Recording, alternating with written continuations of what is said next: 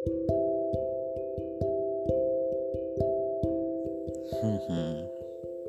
good night buat semuanya yang kali ini masih berusaha memejamkan mata.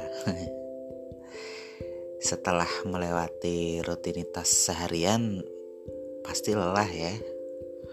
Apalagi rutinitas itu bukan cuma pekerjaan atau kuliah yang hanya dikerjain misalnya hanya dikerjain terus selesai nih nggak seperti itu. Tapi kadang di dalam aktivitas kita selama berjam-jam selama sehari itu pasti banyak sekali konflik-konflik yang terjadi.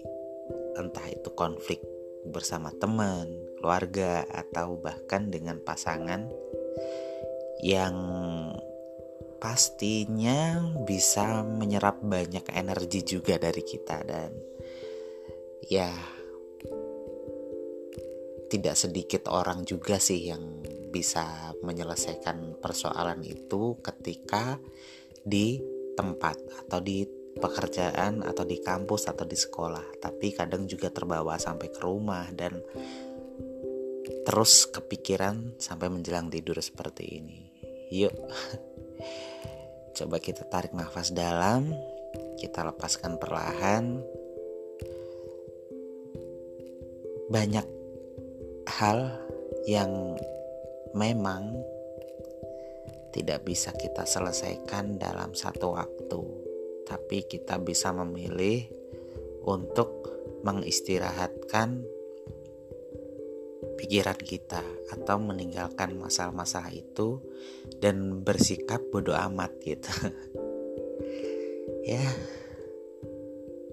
Apalagi kalau kita berpikirnya untuk orang lain sedangkan orang tersebut justru mengabaikan kepedulian kita. Terkadang bersifat bodoh amat itu penting dan perlu sih untuk kehidupan kita dan membuat kita lebih enjoy menjalani. Tidak penting memikirkan orang lain akan bersikap apa atau ber apa ya istilahnya atau merespon apalah gitu. Jadi ya udahlah bersikap bodoh amat untuk membuat tidur kita lebih nyenyak malam hari ini.